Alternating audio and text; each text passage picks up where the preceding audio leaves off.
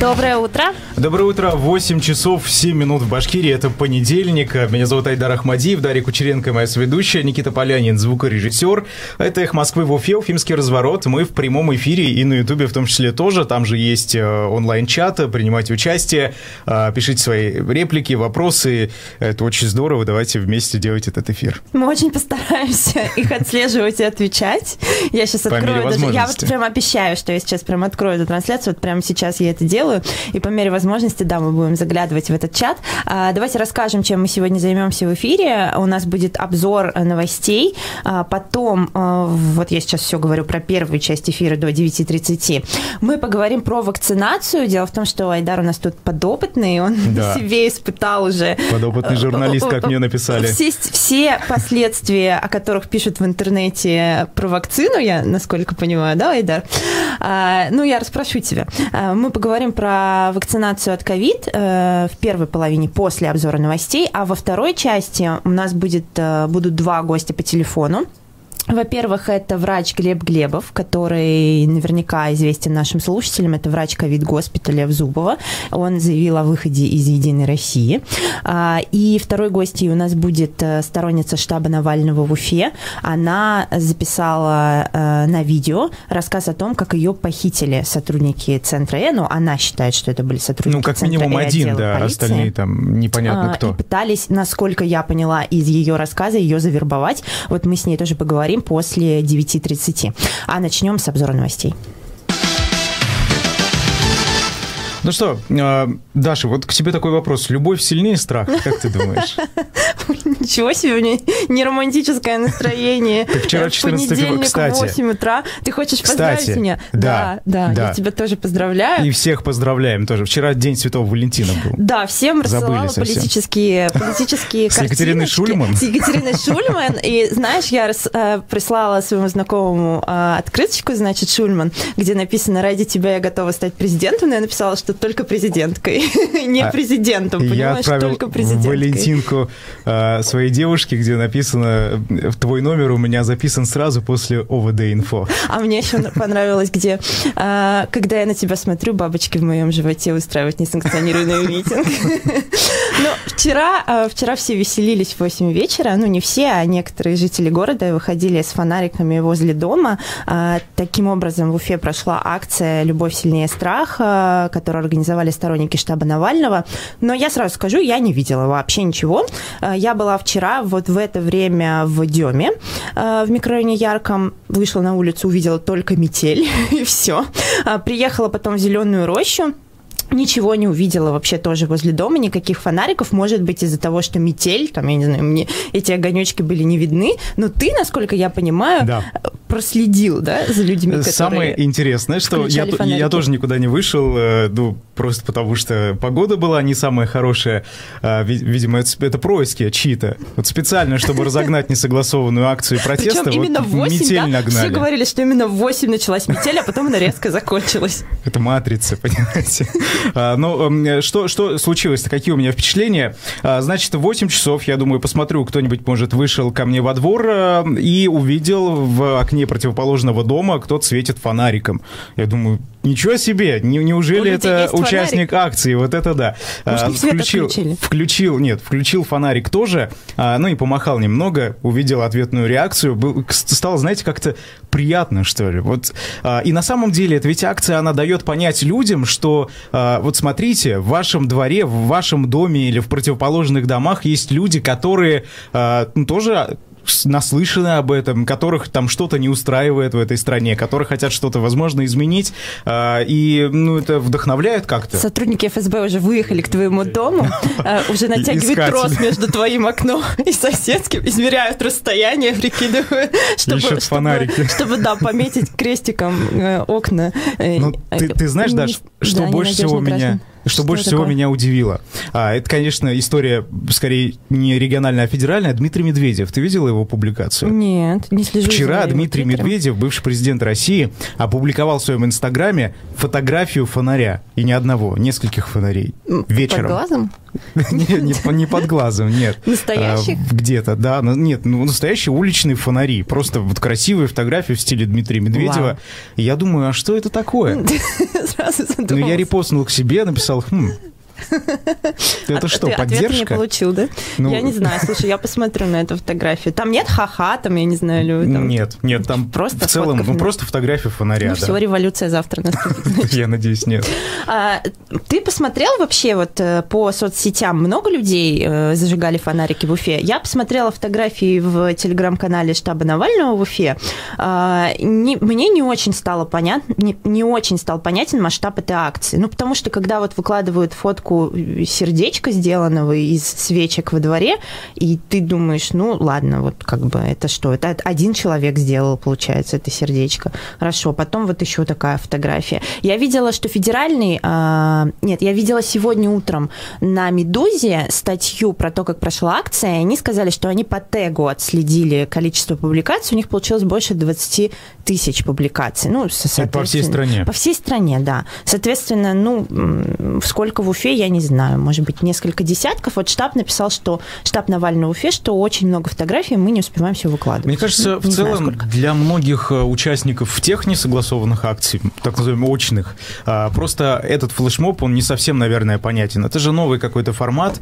М, Я не помню просто таких протестных акций, чтобы люди там запускали фонарики или светили, свечки выносили. Но на самом деле это интересно. Это интересно с той, с той точки зрения посмотреть, кто же из ваших соседей тоже ну, поддерживает там определенную точку зрения оппозиции российской. Это Я интересно. думаю, что цель этой акции была именно такая, для того, чтобы люди познакомились э, друг с другом в своем доме, в своем дворе, а мы не очень-то дружные, да, в России. И э, действительно поняли, а с кем можно скооперироваться, например, в будущем, я не знаю, и пойти на Ну, митинг. просто Ну, мне казалось, например, что да. да, что это вот для вот этого.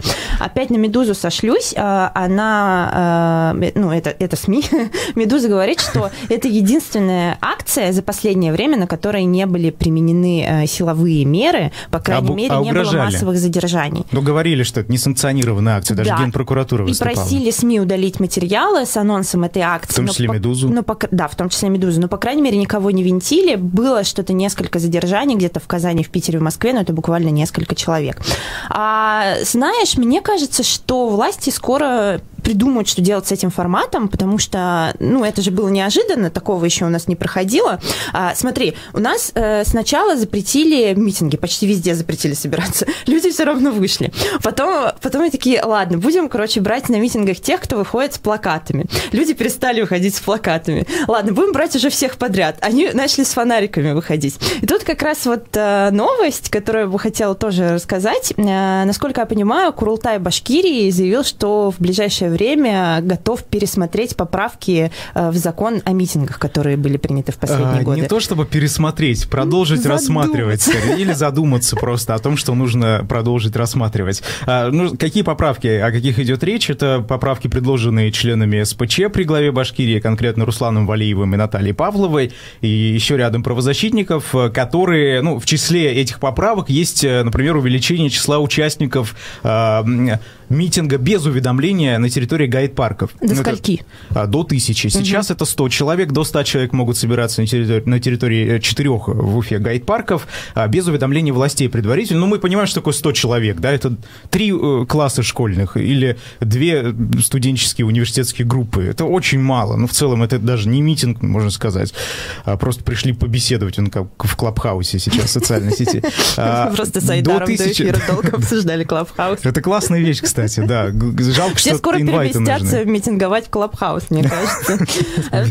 Так все и начинается. Подожди, а э, я правильно понимаю, вот эти вот поправки предлагает СПЧ, а ну, Курултай говорит... да. Ну, даже не весь Курултай, а вице-спикер Рустам Ахмадинуров говорит, что ну ладно, если вы просите, Ну, мы он говорит, что как бы посмотреть». это типа назрело, нужно посмотреть, если вот предлагают, почему нет. Ну, я отмечу, да, что эти поправки уже были предложены довольно давно, а, и уже Курултай Курултай вносил, э, как, как писали СМИ, либерализировал закон о митингах республиканский. Но на самом деле они просто вычеркнули из запрещенных э, мест для проведения таких мероприятий несколько э, пунктов, э, и, и все в целом. Вот по, по словам того же Руслана Валиева, нашего шеф-редактора и члена СПЧ, э, это совершенно никак не помогло ситуации, это не улучшило ситуацию с митингами, э, и сейчас нужно все-таки вносить остальные поправки сколько можно уже. Мне кажется, поможет ситуации только изменение методики властей, которые не согласовывают митинги и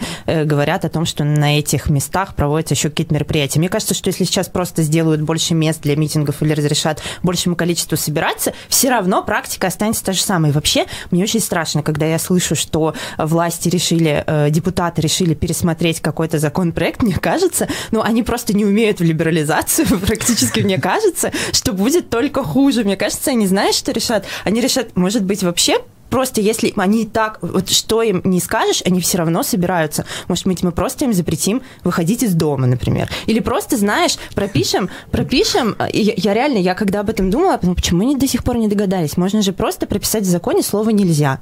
И за, за нарушение этого, за нарушение вот нельзя составлять протокол. А дальше уже зависит от настроения сотрудника полиции, что он впишет. Понимаешь, что ему захотелось, что ты сегодня нарушен, то он и впишет. Очень удобно. Все, один закон Почему принял. Нет? Нельзя, То есть какой-то шаблон. Все, да, и да. все. Сразу, чтобы заполнять можно было. А, кстати, я вчера опубликовал у себя в соцсети, а почему бы нам а, не признать несанкционированным мероприятием поездки на работу вот по утрам? Ну, представляете, да, огромное количество автомобилей, людей а, действительно едут. много людей в автобусе едет, да? Ну, я сейчас из-за ковида на такси езжу. А вы что-то скандируете еще, когда едете, видимо? Ну, музыку поем, песни слушаем. Нет, это единственное, да. Ну, смотрите, пробки создаются, помехи движению создаются совершенно. Многие опаздывают, да. Люди а, едут э, ради чего? Они объединены общей идеей и получают финансирование за свою работу.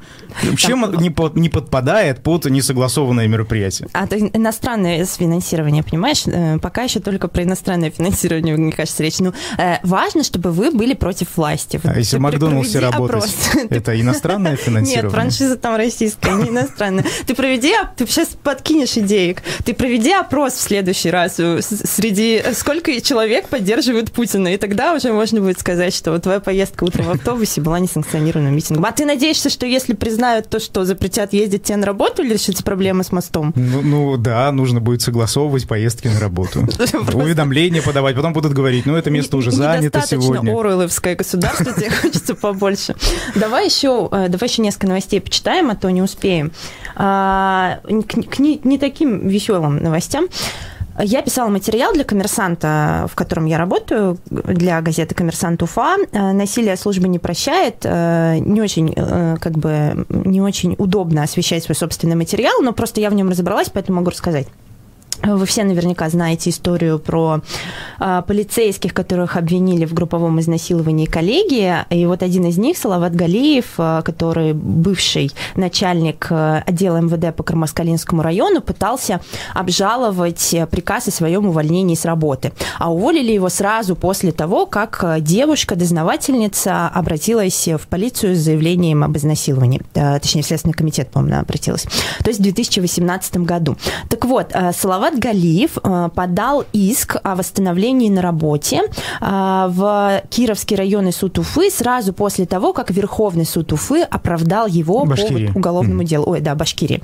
Оправдал его по уголовному делу. Я напомню, что э, суд первой инстанции признал его и двух его коллег виновным в групповом изнасиловании, а потом башкирский, э, простите, Верховный суд Башкирии оправдал его, и сейчас дело на кассации снова в Верховном суде Башкирии. Но, то есть пока они с оправдательным приговором. И вот как бы вот, вот, в, этот, э, вот в это окошечко, да, между кассацией и оправдательным приговором он успел подать иск о восстановлении на работе.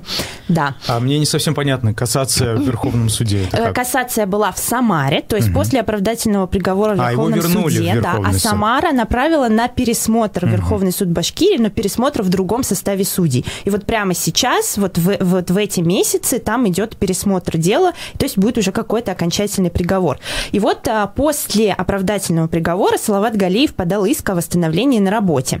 И что сказали э, суды двух инстанций, то есть районный суд, а затем Верховный суд? Они сказали, что, вот это очень интересно, знаешь, я с таким до этого не сталкивалась, а, что наличие оправдательного приговора не является основанием для того, чтобы не нести дисциплинарную ответственность. А увольнение с работы это была дисциплинарная ответственность за проступок, который он совершил. А какой проступок он совершил? Ну, собственно, вступил в неформальные отношения с подчиненной. Это написано в приказе об увольнении. Чем нанес, а, как, какая там формулировка, чем совершил проступок, умаляющий авторитет сотрудника органов внутренних дел, а, совершил проступок, порочащий честь и достоинство Э, сотрудника полиции.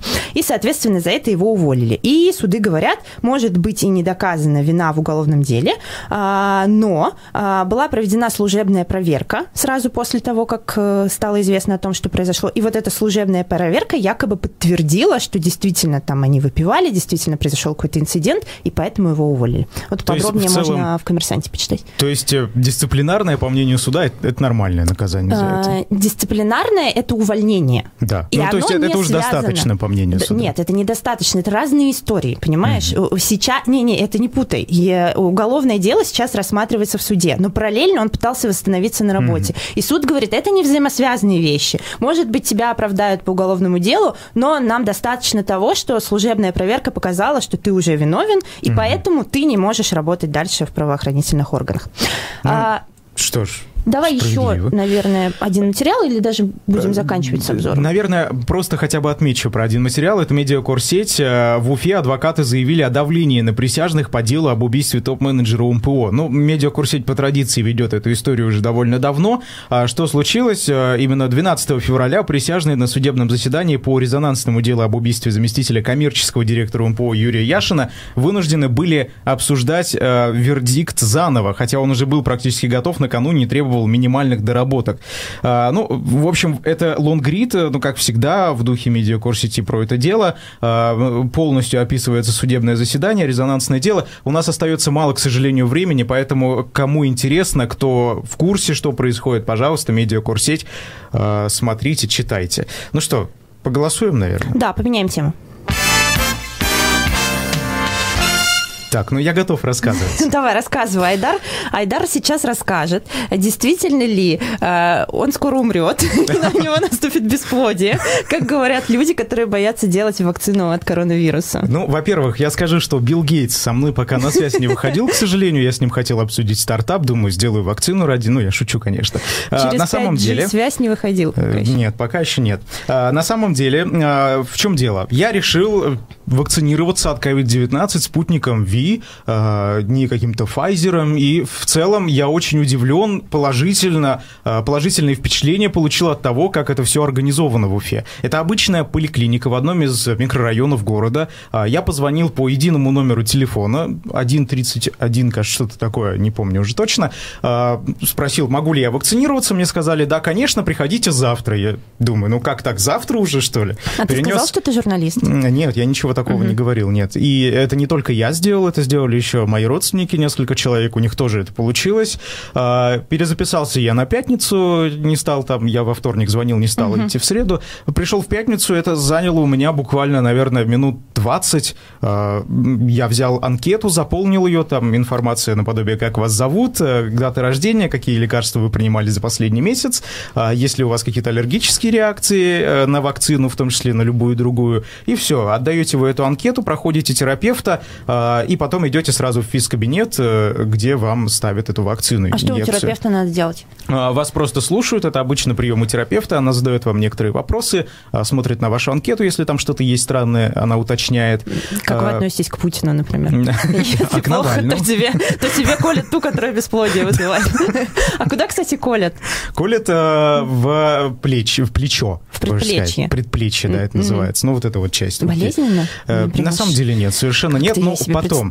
мне Это обычная прививка, ее практически не чувствуешь, тонкая иголка. Слушай, но потом болит немного места. А, вот это уже. Чуть-чуть. Ну, это, а знаешь, такое чувство, будто бы ты об косяк ударился рукой. Вот действительно, вот такая боль. Ну, это очень, э, как бы это совершенно терпимо. А, никаких у меня больше симптомов не было, кроме того, что в первый день, вечер после вакцинации у меня немного болела голова, но это как бы обычная ситуация, когда я устаю там после какого-то тяжелого рабочего дня. А ты до этого сдавал э, тест на антитела Да, или ты день. знал, что у тебя? Э, Нет, я в Нет пятницу антител. ставил вакцину, в четверг я сдавал на антитела анализ. Э, Целый год, оказывается, я проходил, работая журналистом и не заразился ковидом. Это чудо какое-то.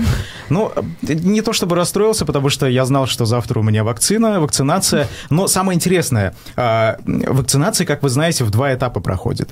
Давай, давай мы поставим голосование. Да, давай. Вот Айдар так э, вдохновленно рассказывает про то, как, как, как он поверил в российскую медицину и в, в вакцину российской разработки, а ты именно российскую, да, себе Да. делал.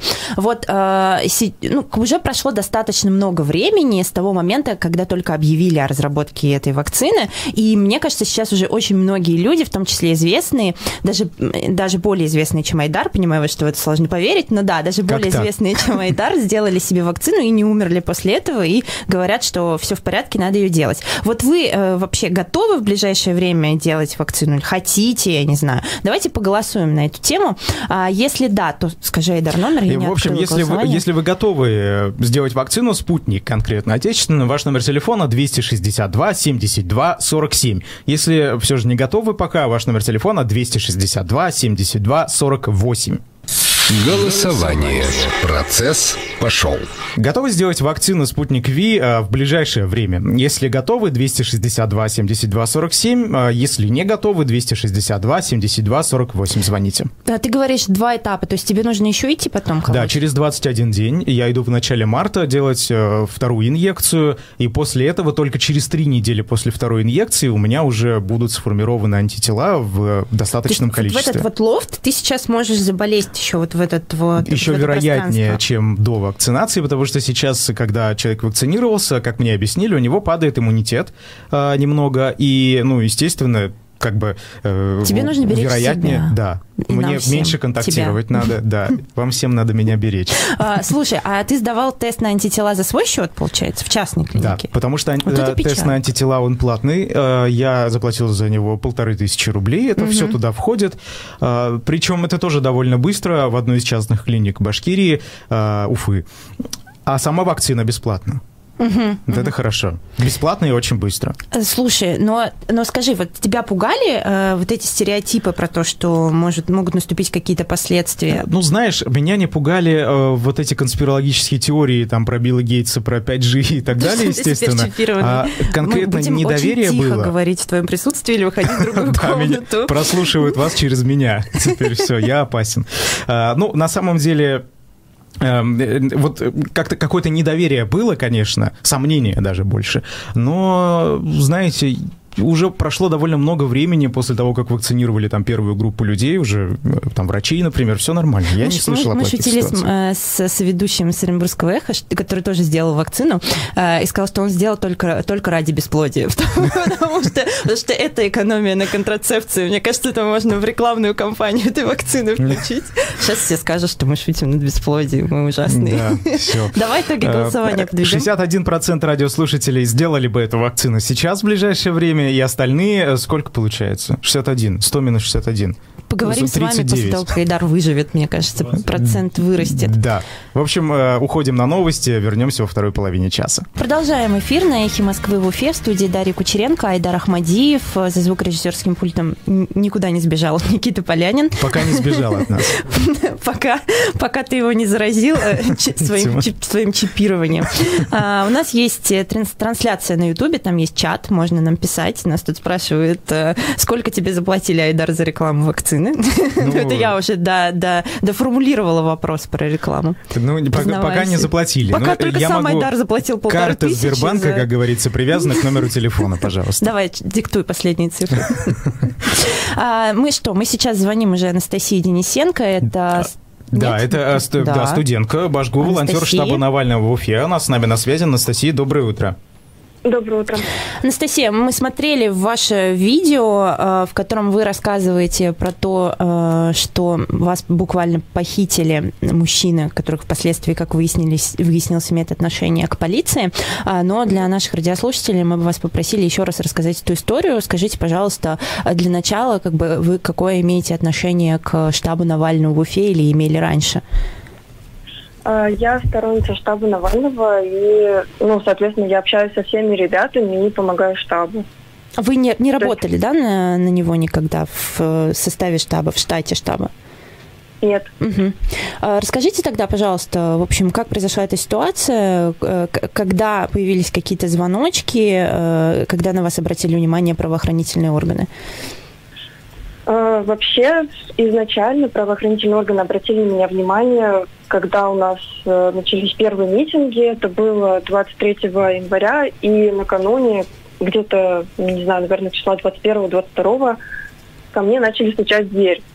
А, Я сначала не поняла, что это сотрудники правоохранительных органов, потому что они по какой-то причине ходят по домам в гражданском и даже в униформе, без каких-то отличительных знаков. Мне об этом э, сказала, точнее, я жила раньше по старому адресу, и они приходили туда сначала. И женщина, которая живет там, она позвонила моей маме и сказала, что меня ищут сотрудники полиции, Мгм. э, трое сотрудников полиции. А потом, соответственно, они узнали, где я живу в настоящий момент, и начали ходить ко мне. Вот, это был первый раз. А что они вам говорили? А, Они показывали какие-то удостоверения? Если честно, я вот э, даже дверь не открывала, и с ними не разговаривала, так как я имею полное право с ними не Мгм. разговаривать, потому что они приходят э, совершенно не на законных основаниях, потому что сотрудники полиции, насколько я знаю, должны предъявлять повестку в отделение, приглашать как бы э, уже туда на разговор, но никак не приходить и не ломиться в дверь каждый раз, когда у нас проходят митинги. То есть действовали они совершенно незаконно, поэтому разговаривать с ними я даже не хотела. Анастасия, вот меня интересует вопрос, почему именно вы, как вы думаете, почему вы стали объектом внимания э, э, полицейских? Э, Я уже общалась на эту тему давно, достаточно давно, кстати, с сотрудниками штаба, с юристами, с координатором. Они говорили, что это достаточно частая практика, когда волонтеров либо сотрудников пытаются завербовать. То есть они, если видят, что, например, ты ходишь в штаб или э, ты как-то активничаешь в соцсетях, они это видят, э, что ты э, как бы новый человек, скажем так, и пытаются тебя завербовать. То есть это не первый раз происходит. Мгм. Ну, вы, Вот. значит, на контакт с полицейскими не выходили, и тогда они решили действовать другими методами, насколько мы понимаем. Да. И они тогда решили, видимо, вот меня похитить возле университета. Ну, как это происходило? Возле какого университета, кстати? Возле БГУ главный корпус на Закивалиди, то есть там достаточно оживленная улица, там ходят люди. Было, я когда вышла из универа, был час дня, то есть э, как бы я спокойно вышла, без каких-либо подозрений, стояла с подругой, и просто буквально вот через минуту, как я вышла, они взяли меня под руки. Один из них сказал, назвал мое имя Анастасия. Я вообще не поняла, кто это такой. Я попросила представиться. Я сказала, представьтесь, пожалуйста. А, на что он не представился, просто достал удостоверение, вот эту ксиву, показал примерно на одну секунду, а, убрал ее обратно в карман куртки, и, соответственно, они меня посадили в машину уже, двое других людей сели со мной на заднее сиденье и ну, начали как бы куда-то везти. Мгм. Что произошло потом? Вас к- куда вас привезли и что требовали сделать? Меня начали вести в неизвестном направлении, но я сразу поняла, что, скорее всего, меня везут в девятое отделение полиции, так как, э, ну, насколько мне известно, Заки Валиди – это как бы их зона, грубо говоря, полицейских. Я спросила, везут ли меня в девятое отделение полиции, мне не ответили. Мне сказали, сиди тихо, если ты не хочешь проблем. И после этого я пыталась, попыталась разблокировать телефон, чтобы сообщить э, моим родственникам, что вообще со мной происходит, потому что моя подруга очень сильно напугалась. Она вообще не ожидала такого. И как бы я хочу еще сказать, что у машины сзади номера были настолько грязные, что невозможно было определить, что за номера. И задние Это видно на были видеозаписи. Мгм. да, и задние стекла, они были все тонированы, то есть это никак не похоже было даже на служебную машину как бы сотрудников полиции. То есть это реально было похоже на машину каких-то бандитов, которые специально спланировали похищение. И да, вот как раз они везли меня в неизвестное направление, потом они остановились возле девятого отделения полиции. То есть э, внутрь они меня не заводили, мы стояли напротив здания. И что, какие-то с вами разговоры начали вести? Да, они начали со мной разговаривать еще, когда мы туда ехали. А, они предлагали... Изначально они меня начали запугивать. То есть сотрудники центра С, они действуют все по одной методичке. Изначально они тебя сильно запугивают, они говорят тебе о том, что они прослушивают твои звонки, о том, что они знают, где ты живешь, ну, в моем случае еще, где я учусь. И они на это давят, говорят, что у меня будут большие проблемы. А, один из людей, который там сидел, который я до сих пор не знаю, относится ли он к полиции или нет, он сказал, что а, меня ждет уголовная ответственность, если я откажусь с ними сотрудничать. А за что? Такие... Они говорили, что ну, есть что-то на вас, э, доказательства какого-то преступления? Нет, они ничего не объясняли, они говорили просто про уголовную ответственность. И потом, когда я сидела изначально молчала, потом, когда они начали говорить про 15 суток ареста, я сказала, что вообще-то 15 суток ареста дают по решению суда, и вы меня не можете просто так сейчас взять и посадить в спецприемник. На что мне ответили, что они все могут, и все это решается не по закону, то есть э, как бы как бы я ни пыталась ссылаться на закон, мне все время говорили, что нет, это не будет работать, что если надо будет, мы тебя посадим, мы тебя арестуем. Анастасия, они вам вот. говорили какие-то фразы, из которых вы сделали вывод, что вас пытались вербовать? То есть они вам что-то, э, ну, просили вас какую-то информацию собирать или что? Да, да, вот как раз когда они меня запугали, после того, как э, эшники тебя сильно запугивают, они после этого смягчают тон, говорят о том, что но если вы будете с нами сотрудничать, ну что в моем случае тоже говорили, то мы от вас отстанем, у вас не будет никаких проблем, вы будете дальше спокойно жить, но просто вы будете нам сливать определенную информацию. Естественно, я спросила, какую информацию. Ну, это просто какой-то абсурд, потому что а, вся информация из штаба, она всегда есть в открытом доступе, и у них нет абсолютно никаких секретов от людей. А, и это просто какая-то бессмыслица. Ну, так и что вас просили сливать? Какую информацию? А, меня просили сливать а, посты, которые будут добавляться, а, ну, сливать посты за два, за два часа до их выхода, то есть интересоваться штабу, какие посты они выкладывают, и сливать им эту информацию. На что, конечно, логичный вопрос, зачем им это нужно, потому что это бессмысленно, посты все равно появятся в сети. Uh-huh. А, и я вот не помню, что точно мне ответил сотрудник центра Э, который был за рулем. Кстати, его фамилия Ишмухаметов. И как оказалось, что это не первый раз, когда он выходит на людей. Uh-huh. А, он мне сказал, что я не могу точно процитировать, но, в общем, был контекст такой, что ему это нужно, чтобы выстеливаться перед начальством, что, типа, у него есть свои люди при штабе, с которыми он сотрудничает. А только, про, только посты или что-то еще? Нет, только посты. То есть, и, конечно, угу. я этому удивилась, потому что это вообще какая-то бессмыслица просто. Анастасия, вот э, последний вопрос, у нас времени не осталось. Э, нет больше внимания с их стороны? Ни, ни, никак ли они, не пытались ли с вами связаться после того, как вы придали огласке эту историю?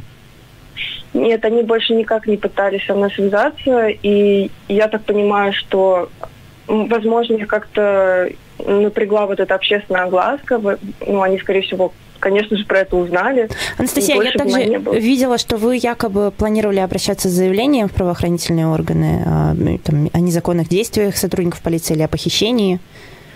А, я, не я планировала, ну как сказать, в общем-то я вообще не планирую обращаться, потому что это бессмысленно. Моя uh-huh. подруга на тот момент, когда меня забрали, она сразу же поехала в девятое отделение полиции, я очень жалею, что она не записала это на видео, потому что она была ну, просто максимально растеряна, она не понимала, что происходит, она приехала туда и попросила написать заявление о похищении человека, то, то есть буквально на ее глазах похитили человека, на что я ответила, что у них обед и ничего они принимать не будут. Ну что ж, обед это святое, как говорится, у госструктур в России. Анастасия Денисенко была с нами на связи, студентка, а, волонтерка штаба Навального в Уфе. А, ее видеообращение вы можете посмотреть на YouTube-канале «Эхо Москвы» в Уфе. А, ну что ж, сейчас мы с вами выйдем на связь э, с Глебом Глебовым. Это врач-инфекционист ковид-госпиталя в Зубово и депутат Горсовета Благовещенска, бывший член партии «Единая Россия». Теперь уже бывший. Теперь бывший, Несколько да. дней как бывший член э, партии. Ну вот совсем э, в конце прошлой уже недели он э, объявил о выходе из этой партии. Объявил он сначала об этом на, значит, встрече Совета городского Благовещенска. Почему он это сделал, попробуем узнать. Долгое время Глеб Глебов представлял эту партию фактически, он работал вместе с этой партией, сотрудничал, э, проводил, э, значит, встречи, онлайн-встречи с врачами, э, в том числе там были представители «Единой России», например, Рустем Ахмадинуров. Ну, для А, тех, кто не знает, Глеб Глебов довольно известный не просто врач, а медицинский блогер, да, наверное, скажем так. Он рассказывает о своей работе в Инстаграме, где у него, кажется, 55 тысяч подписчиков или что такое. Мы пытаемся дозвониться, пока у нас не очень получилось. А, Айдар, тут как раз, раз уж мы про ковид снова вспомнили, тебя спрашивают, а что за поликлиника? В какую-то такую э, мажорскую поликлинику ходил, где тебя так Нет, быстро это- приняли и сделали Это обычная вакцину? государственная поликлиника в микрорайоне Сипайлова, то есть ни- ничего необычного нет. Обычно совершенно. Вот вместе со мной, кстати, контингент людей, которые вакцинировались, это обычно люди пенсионного возраста. А, м, Было там их, кажется, 120 или 140 человек в этот день записано. В основном это люди именно пенсионеры. Так, Глеб с нами на связи. А, Доброе Э, утро. Здравствуйте. Доброе утро, Айдар. Да, Глеб, давайте начнем вот с самого обычного вопроса. Почему вы вышли из «Единой России»? Ну, потому что по идеологическим взглядам и прочим причинам как бы понял, что мне с этой партией не по пути. Вступил я туда с ноября 2020 года. Мгм. А У вас были какие-то ну, о- ожидания от этой партии, и они не оправдались? Или да, как? я думал, с помощью как бы партийного ресурса я смогу масштабировать и как бы реализовать свои проекты, в частности здравоохранения.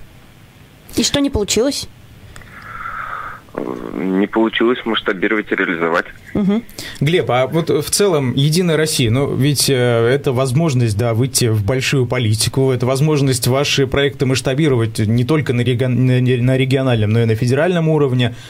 все-таки, может быть, не стоило выходить? Вот как вы думаете? Давайте обозначим только, как- о каких проектах идет речь для тех, кто, может быть, не в курсе. Ну, это проекты с методичкой, это проект «Медики против э, ковида», онлайн-стримы, как бы, и то, что до этого я там предлагал проект наподобие ситуационного центра там, Мгм. и прочее, как бы, ну, направление деятельности. А по поводу того, что это перспективы и все остальное, э, да, она есть. Да, все прекрасно знают, что ближайшие выборы там победит в большинстве там Единой России, как бы и прочее, прочее. Это, это, ну, все прекрасно знают. Дело-то не в этом. Глеб, насколько я знаю, вы еще участвовали в конкурсе «Лидеры России», кажется, это называется, да, если нет, поправьте меня. Именно это е- проект «Единой России», где люди могут э, фактически Конкурс стать федеральный полистартап Да. Как вы этот конкурс прошли или нет? э, И целом, что да, можете о нем я, сказать? я э, прошел, как бы слетал хорошие перспективные ребята, как бы ну, в своем направлении определенном. Э, По большому счету, как бы все обучение там склонялось больше, наверное, не как помочь людям, а скорее всего, как э, правильно что, где, что, как говорить. Поэтому как бы это тоже меня в определенной роде разочаровало. Что вы имеете в виду конкретно? То есть, э, Ну, определенные методологии.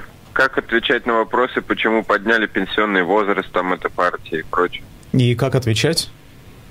Ну, слушайте, потому что это должно было бы уже давно сделано, что вот Единая Россия, что теперь у пенсионеров есть возможность работать на пять лет больше. То есть, ну, это, это методология, я же говорю, там, Вы думали, что если вы вступите в Единую Россию, то как бы вы сможете оставаться там в, в рамках ваших проектов, и вам как бы не придется участвовать в ос- остальном, да, э, в том, что происходит, в остальных мероприятиях этой партии, а получилось, что ваше внимание сконцентрировалось вот на как раз сконцентрировали на других мероприятиях, правильно я понимаю? И сказали, что вы должны делать какие-то такие вещи, которые э, с, вашим, с вашей совестью не сходятся. Хорошо, смотрите, вот, а, допустим, а, рассмотрим ситуацию с другой стороны. А, В свое время была там коммунистическая партия, да? То есть это мощная машина, которая имела авторитет. Сейчас мы прекрасно понимаем, что авторитет партии на самом деле как-то больше поддерживается за счет каких-то людей. То есть это либо лидеры общественного мнения в регионах, как бы, либо это какие-то известные спортсмены, например, да, там я с большим уважением, например, отношусь к Карелину Сан Санычу, да, который выступал там тоже на этом. То есть вас хотели сделать неким вот таким Лицом человеком? партии в регионе. Не, не- неким ломом, который будет поднимать авторитет партии в регионе. То есть А по- вам это даже говорили? Ну, так это и так понятно. Как бы, А, а кроме вопросов э, о том, как освещать пенсионную реформу, что еще э, вот вам говорили нужно делать, находясь в партии? Зачем? А, Дело не в этом. А, Не находясь в партии, это в, в конкурсе то, что, что мы освещали, что мы проходили. По поводу там, находясь в партии, есть там различные партийные проекты, как бы, в том числе есть и хорошие партийные проекты. А, как бы с этим спорить я не буду. Я просто, хочу момент понять, такой- что вас смутило конкретно, какие вещи, и что вы решили выйти из Единой России. Я вот о чем. Э, смутила меня в, фракционность. Э, Это первое. Второе, то, что все депутаты, как правило, Единой России, э, образно, даже если это на какой-то сессии или еще что-то, они не принимают решения сами. Они голосуют за любую поправку так, как э, спустят инициативу сверху. То есть есть такое понятие фракции. И Фракционная фракции все обязаны как бы проголосовать так, как им скажут. Мгм. То есть по факту ты превращаешься в марионетку. А еще? Я не вижу какой-то э, реальных действий по факту. Каких-то новых, реальных, э, как, как чтобы эта мощная машина реально хотела что-то поменять. Спасти себя, да. А поменять что-то в лучшую сторону нет.